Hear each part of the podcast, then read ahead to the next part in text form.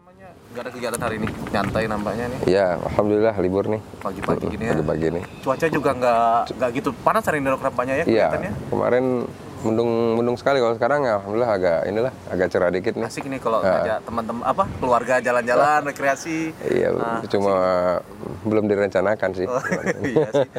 Enakan duduk-duduk saja. Ini. Wah, sebentar ya, ada Ya, telepon. silakan dok silakan teman dok Halo. Ya. Oh ya, pasien itu ya. Hmm, ya ya.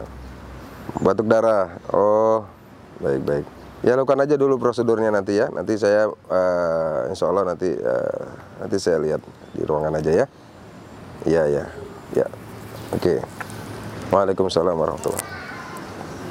Ah. dari dari rumah sakit dok Iya ada pasien eh, keluhan batuk darah sudah dirawat tiba-tiba keluar darah dari mulutnya. itu keluar darah Iya keluar darah. tapi dok ah, ini ya masalah eh, menarik jadi boleh Iya. nggak anda tanya sedikit tentang masalah Oh boleh. Ah. Ya kebetulan. ini dok kan karena kita orang awam tuh nggak bisa kadang-kadang ada ada sesuatu yang keluar dari mulut darah itu langsung dibilang batu darah Hmm. tapi kan eh, nggak semuanya dari itu batu darah dok Iya. sebenarnya batu darah itu yang gimana dok Ya memang di di kalangan awam memang terkadang sering eh, apa sulit untuk membedakan antara itu batuk darah atau muntah darah karena semua sama-sama keluar dari mulut ya. mulut ya dok Eh, tapi secara keseluruhan kalau dari penyebab eh, kalau batuk darah itu berasal dari saluran nafas. Kemudian eh, kalau yang dari pencernaan itu yang disebut dengan muntah darah. Kalau secara kasat matanya dari apa yang keluar itu nanti bisa kita bedakan. Kalau batuk darah itu biasanya warna merah segar. Kalau dalam jumlah banyak dia merah segar atau dia sesuatu noda merah di yang bercampur dengan dahak. Ya. Nah, sedangkan kalau yang da, muntah darah itu dia adalah biasanya berupa cairan yang relatif berwarna kehitaman. Kenapa hitam? Karena kalau darah bercampur dengan asam lambung, dia akan menghasilkan warna hitam. Seperti itu. Dan dan biasanya ya itu disertai dengan apa sisa-sisa makanan sesuai dengan sumbernya kan, sumber pencernaan. Kalau tadi campur dahak, kalau ini ada makanan, nah, seperti itu. Nah, kadang-kadang orang juga ah, nggak ngerti karena kadang-kadang batuk darah itu bukan sesuatu yang sifatnya batuk batuk batuk kemudian keluar darah kadang-kadang nggak seperti itu kadang-kadang orang yang sama sekali tidak ada keluhan batuk tiba-tiba wah mengeluarkan darah ternyata batuk darah jadi artinya bukan batuk-batuk kemudian keluarin darah tetapi sesuatu darah ada komponen darah yang keluar dari saluran nafas kadang-kadang bentuknya tidak seperti batuk seperti muntah juga Nah, tetapi biasanya kalau dari gejala pasien sebelum batuk darah itu dia merasa ada sesuatu di nafasnya, di dadanya terasa panas seperti mengalir ke atas. itu tanda-tanda Tak nyaman, nah, seperti itu. Nah kalau muntah darah ah, tidak seperti itu. Atau, ah, kemudian yang kalau dari sum- eh, perbedaan lain adalah kalau muntah darah itu biasanya ada eh, itu ya ada busa, busa-busa ya. Oh, kalau muntah darah Nah, itu ada cenderung busa ya dok berbusa, ada busa. Tetapi eh, tidak selalu. Kemudian eh, kalau kita runut lagi ditanyakan maka kita akan bisa melihat perbedaan dalam tipe pasiennya juga. Terkadang kalau pasiennya memang batuk darahnya misalnya karena TBC udah terlihat lah profil orangnya misalnya kurus atau apa gitu ya. Kalau yang muntah darah itu kan biasanya disebabkan paling sering karena apa? eh, keroposnya dinding lambung akibat erosi oleh asam lambung ya. Nah, itu berarti orangnya biasanya ada riwayat eh, sakit mah sebelumnya atau lebih berat dari itu mungkin ada tumor di lambungnya ya. Atau dia ada penyakit liver itu juga bisa ini menyebabkan muntah darah. ah, ah, muntah darah ya. Pecahnya pembuluh darah di ah, kerongkongan ya. Itu muntah darah. Nah serangan batuk darah dia adalah berhubungan dengan suatu yang keluar dari eh, apa saluran napas kita nah, jadi dan dan ingat sekali lagi tidak harus bahwa batuk darah itu harus didahului oleh eh, orang yang ber- berkeluhan batuk-batuk dulu batuk-batuk dulu ya kadang-kadang dia langsung aja keluar darah jadi tidak harus ada tanda-tanda oh, oh, batu Enggak, sampai batu iya. jadi batu darah Iya, iya, seperti itu. Nah, jadi nggak nggak mesti bahwa dia harus eh, eh, batuk penyakit orang batuk kronik baru berdarah. Nah, kalau orang udah batuk kronik terus dia keluar darah lebih simpel eh, kemungkinannya bahwa ini memang batuk darah. Tapi kadang-kadang ada yang orangnya sehat segala macam, tapi tiba-tiba mengeluarkan darah. Nah, Itu bisa bisa ditinjau dan, dan spesifiknya ya eh, nanti ada lagi satu lagi ya yang mungkin penting juga. Bila kalau muntah darah biasanya banyak, Iya. ya. Nah kalau batuk darah seringnya nggak banyak. Kadang-kadang cuma hanya bercak. Nah itu juga bisa khas bahwa batuk darah biasanya berupa bercak ya. Nah tetapi harus diingat kalau yang batuk darah dari paru-paru dia tidak akan jumlahnya sangat sedikit.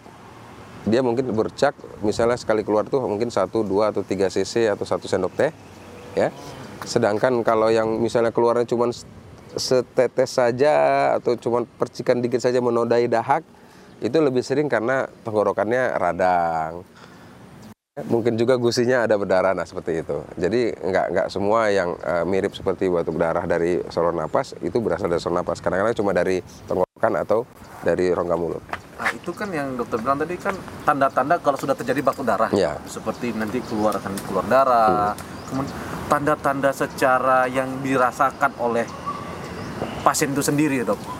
Atau penderita batuk darah yang akan mengeluarkan batuk darah terus. Seperti itu salah satunya tadi kan Ya. misalnya da- dadanya panas. Ya. Ada lain nggak, Dok, kira-kira, Dok?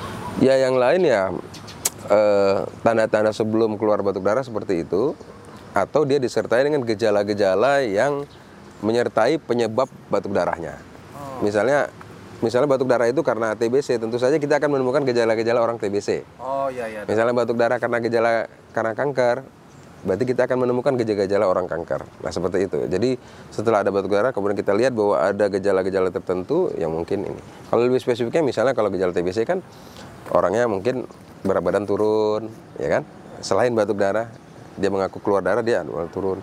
Kemudian dia juga mengaku ah, ada batuk-batuk lama. Kemudian dia bisa ah, mengeluhkan ada demam atau keringatan, nah, seperti itu. Ya, seperti itu. Jadi ada ada ini. Jadi kalau kalau Anda bisa ambil batuk darah itu dideteksi berarti ada penyakit di, Iya, di daerah iya, jadi- kita yang mengikuti ya. Iya, jadi batuk darah itu ya itulah disebut dengan suatu petanda ada sesuatu masalah dalam di dalam tubuh kita, dalam paru itu Iya, sendiri. Ya. Sehingga eh, layak kalau misalnya eh, itu berat harus kita cari penyebabnya.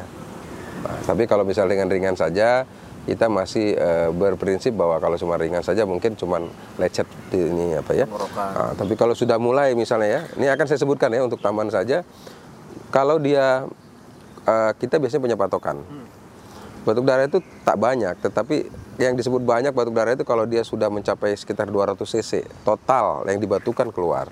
Sekali keluar atau Nah, misalnya ada seorang ada, ada seseorang mengaku batuk darah dalam dua hari, kalau dia kumpulkan batuk darah itu kira-kira Mhm. Itu 200 cc.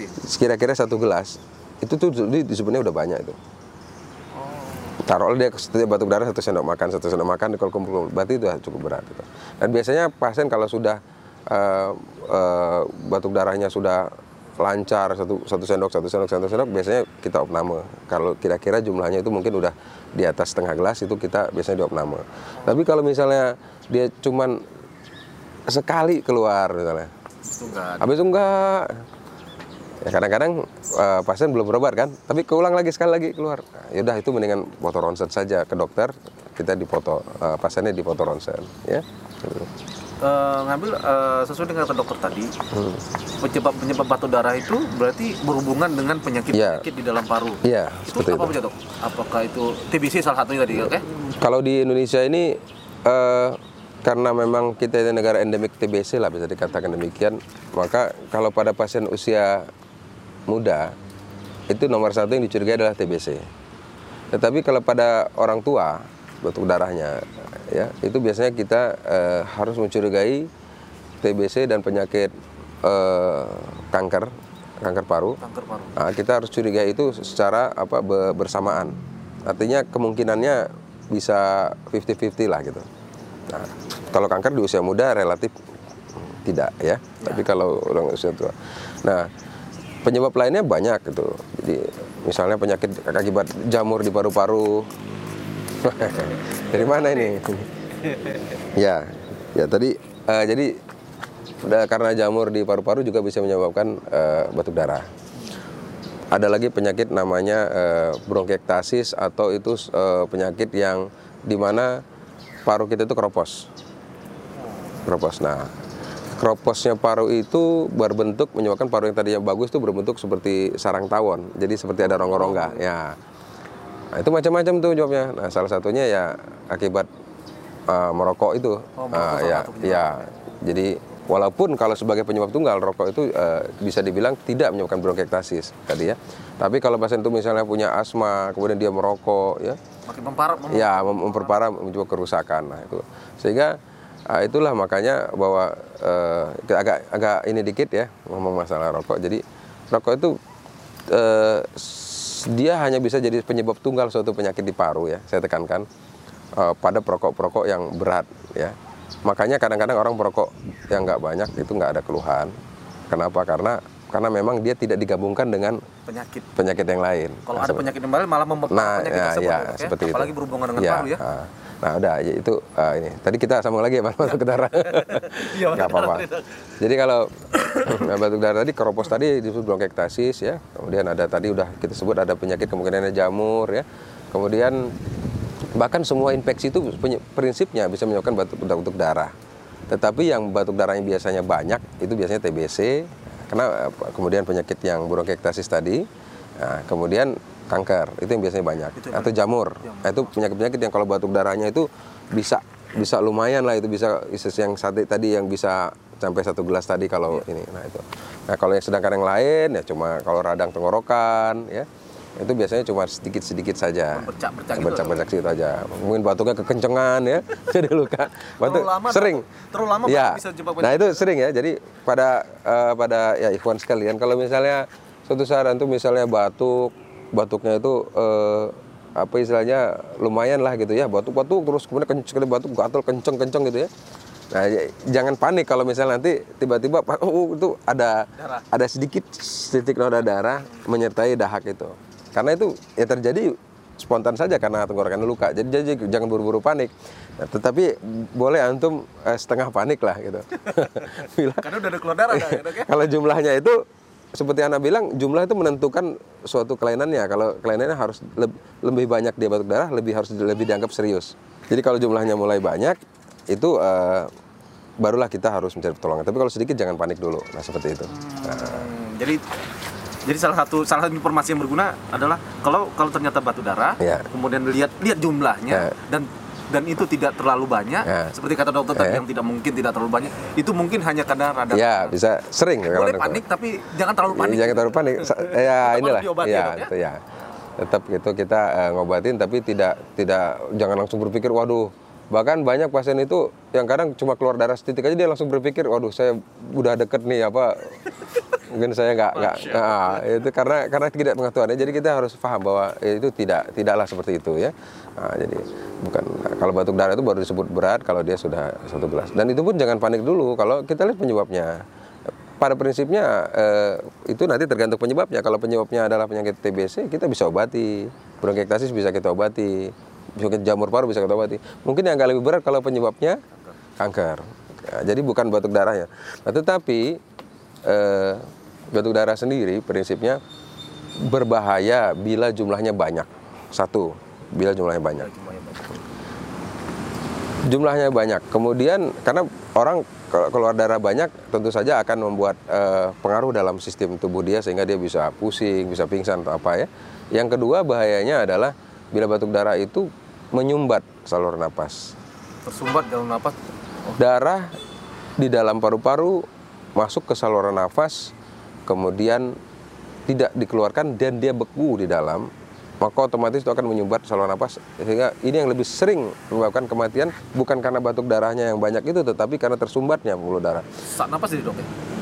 Nah, itu yang harus saya bilang bahwa bila mungkin ini eh, berhubungan dengan ini ya cara andaikan kita batuk darah apa yang harus dilakukan? Iya, itu itu itu pertanyaan Iya. anda yang muncul sekarang. Iya. Apa yang kita lakukan kalau oh, tiba-tiba kita batuk darah Iya. dan batuk darah itu udah melebihi seperti dokter tadi, mungkin sudah udah lebih banyak, Iya. sudah berwarna merah. Iya, Nah, itu- itu, apa yang harus kita lakukan dok? Kan Iya. ini kan untuk proteksi diri nih. Iya. oh, ternyata kan seperti kata dokter, jangan panik kalau yang cuma sedikit-sedit. Iya. Kalau udah banyak, ini apa yang kita lakukan Iya. dok? Nah, gitu dok. Nah, bila sedikit jangan panik, kalau banyak pun ya jangan panik juga sebaiknya. Tetapi eh, usahanya usaha doa ikhtiar lebih keras lagi ya karena kalau banyak itu kita eh, eh, sedang berhubungan dengan sesuatu bahaya penyumbatan tadi. Sehingga saran dan dan apa yang harus dilakukan bila kita batuk darahnya banyak, maka yang harus dilakukan adalah pertama menenangkan diri. Tentu saja kita harus langsung eh, ber, apa, berdoa dan bertawakal sama Allah. Kita lakukan ikhtiar, kita tenang, cari posisi tegak. Posisi tegak, ya posisi tegak. Kemudian bernapaslah dengan tenang. Kemudian bila bila uh, bila ingin batuk, sebaiknya dikeluarkan saja, Jangan ditahan dok ya. jangan ditahan. Oke. Karena kalau di kalau misalnya ditahan, itulah tadi yang akan dia menjadi beku di dalam. Tertahan dia nggak keluar Ya. malah menutupi Ya. dok ya. Kesalahan orang-orang yang batuk darah adalah dia takut melihat darah itu keluar. Jadi waktu darah itu pengen keluar, ditahan aja lah. Darah itu bisa beku. Ya. Sesuatu yang bisa membeku kita tahan dalam saluran napas kita, larinya sesak. Dan bila penyebabnya total, sering menyebabkan kematian. Nah itu yang penyebab batuk darah masif istilah kita ya, batuk darah berat, itu seringnya karena penyumbatan. Nah, sehingga selama kita masih bisa batuk, batuklah. Tetapi tentu saja bukan maksudnya diam di rumah terus, maksudnya sambil dibawa ke rumah sakit, ya. Tapi jangan ditahan batunya. Iya, Keluar- terus batuknya. keluar, keluarnya Iya. dok ya. Gitu ya. Nah, usahakan posisi tegak terus. Nah, nanti sampai di rumah sakit serahkanlah pada ah, itu tentu saja kan. Mereka udah tahu ada prosedurnya, tapi pada yang prinsipnya gitu. Dan pada saat nanti kalaupun sudah diopname, prinsip yang Anda bilang barusan itu tetap berlaku bahwa pasien tetap harus tenang kalau karena begitu di rumah sakit pun dia tetap bisa pengen batuk darah juga kan? Tetap tenang. Iya, tetap tetap tetap tenang dan tetap batukan kalau ada batuk darah. Kalau di eh, rumah sakit insya Allah lebih aman karena kita bisa infus dan transfusi darah. Nah itu, jadi ya, prinsip itu tetap dipakai tenangan, posisi tegak dan batukan jangan ditahan-tahan itu tetap, ya seperti itu.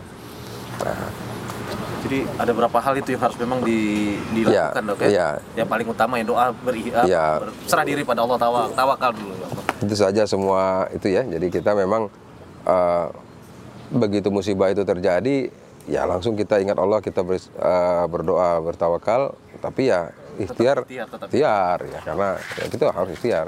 Ikhtiar mau mau pakai apa pun yang dianggap bermanfaat ya itu. Tapi kalau prinsip dari kedokteran seperti itu tadi, batuk darah itu. Ah, Jadi dok, eh, ini jadi kalau memang pencegahan batuk darah atau gimana supaya menghindar batuk darah sebenarnya tergantung sama penyakit Iya. dideritanya dok. Iya. Tidak ada oh kita harus menjaga batuk darah, tapi penyakit penyebab batuk darah itu yang harus kita Iya. kita jaga ya dok ya. Ya, jadi pada prinsipnya batuk darah itu bukan bukan sesuatu yang bisa kita cegah. Karena dia sangat tergantung dari penyakit apa yang menyebabkan batuk darah itu. Iya, iya. Nah, Kalau mau mencegah, cegahlah penyakit itu. Penyakit Kalau mau ya, ya intervensi lebih awal penyakit itu. Ya, contoh tadi kanker penyebabnya salah satunya rokok. Tentu saja eh, ya berhati-hatilah untuk orang yang merokok. Ya, berhentilah merokok. berhentilah merokok. Ah, karena bisa menyebabkan eh, dalam ya ada, ada kalkulasinya bahwa itu suatu saat akan menyebabkan risiko. Tentu saja ada penyebab lain ya, penyebab lain karena nanti karena nanti kan kalau secara kedokteran orang ini kan berpikir itu yang buat yang merokok tidak Nggak sakit. nggak sakit itu nggak sakit ya, tapi jadi jawabannya adalah karena prinsipnya rokok itu eh, sesuatu yang membawa mudarat ya kan? Dan mudarat itu akan bergabung dengan mudarat yang lain akan menghasilkan sesuatu yang lebih besar pula. Nah prinsipnya seperti itu ya jadi. Jadi apa pun itu walaupun banyak orang yang eh, apa merokok tuh apa nggak apa-apa gitu ya tapi tapi tidak tidak seperti itu. Dan penyakitnya jangan jangan jangan salah bukan masalah kanker saja kan banyak penyakit lain seperti penyakit obstruksi saluran napas yang lain yang bisa terjadi dengan beratnya orang itu merokok seperti itu. Nah itu dari segi itu. Kemudian kalau dari misalnya penyebabnya apa? Misalnya penyebab TBC ya tentu saja cepat berobat. Karena kadang-kadang orang ini ya begitu dibilang dokter ada flek tapi saya nggak apa-apa dok. Saya nggak apa-apa. Nah, saya nggak apa-apa, nggak ada keluhan loh dok. Akhirnya dokternya ya sudahlah ya nanti kalau ada kalau dokternya ngalah aja ya udahlah nanti kalau ada keluhan ke sini lagi. Nah, datang udah batuk darah tapi. Nah, itu. Jadi itulah. Tanda-tandanya sudah ada dok ya. ya jadi begitu ada ada penyebabnya sudah mulai muncul ya cepat diobati. Karena seperti anda bilang kadang batuk darah itu kan misalnya karena TBC belum tentu dia harus nunggu sampai dia batuk-batuk dulu baru level selanjutnya batuk darah. Tidak tidak seperti itu. Kadang-kadang tidak ada gejala tiba-tiba langsung batuk darah. Baru keluar aja dok. langsung seolah-olah melompat ke step yang langsung beratnya. Karena apa? Karena awalnya pas pem- pembentukan di paru itu ada jaringan itu mulai rusak, ya. Ada namanya terbentuk namanya kavitas atau atau disebut dengan kavitas itu seperti ruangan yang dindingnya tebal penuh dengan kuman. Di situ banyak pembuluh darah yang bisa sewaktu-waktu pecah. Waktu dia ke dokter, eh, mungkin itu belum terbentuk, dia merasa ah, belum ada gejala. Ada, ada, keluhan Nah, seiring waktu langsung terbentuk itu dan tanpa melalui batuk-batuk kronik dulu dia langsung batuk darah. Nah, jadi eh, yang kedua kalau ada tanda-tanda penyebab batuk darah itu mulai muncul, itu langsung diobati seperti itu. Jadi jangan ditunda-tunda seperti itu. Ya kalau batuk darahnya sendiri, kalau sudah kita misalnya punya sakit kanker atau jamur paru atau TBC, itu tidak memang, emang eh, sepengalaman saya memang sesuatu yang tidak bisa diprediksi dan sulit untuk dicegah. Ya mungkin mungkin kalau boleh saya sarankan segala sesuatu faktor yang bisa memicu batuk hindari. Karena batuk itu kan bisa batuk yang kencang akan makin memperberat batuk darah tadi seperti itu. ya alhamdulillah ngobrol pagi ini banyak banget tuh Iya. Maksudnya terutama tentang batuk darah selama Iya. ini kan mungkin persepsi-persepsi teman-teman saya juga sendiri sedikit aja keluar termasuk batuk darah Iya. jadi kan kita tahu bahwa Langsung. batuk darah tuh apa wujudnya keluar dari mulut kan nggak semua Belum- belum tentu dari mulut darah- itu mulut itu darah. bisa Dan- darah ya. Dan jumlahnya pun ya harus dilihat juga. Kalau cuma setitik-titik itu jangan langsung panik gitu ya. Jadi ada grade-nya gitu. Ya. tetap harus diobati tapi kita tahu cara milah Ya, ini yang mana ya, seperti itulah. Mm-mm. Alhamdulillah bincang-bincang begini banyak banyak hal-hal yang selama Alhamdulillah. ini eh, kita anak pribadi nggak tahu bisa tahu terutama tentang batuk darah. Ya, alhamdulillah. Alhamdulillah. Jazakallah khair Ya. waktu waktunya mungkin Ya. dokter hari ini sibuk. Ini ke mana lagi nih? Ada mau sebentar jalan-jalan dok. dok ya. Tafadhal, ya. Assalamualaikum. Waalaikumsalam warahmatullahi wabarakatuh.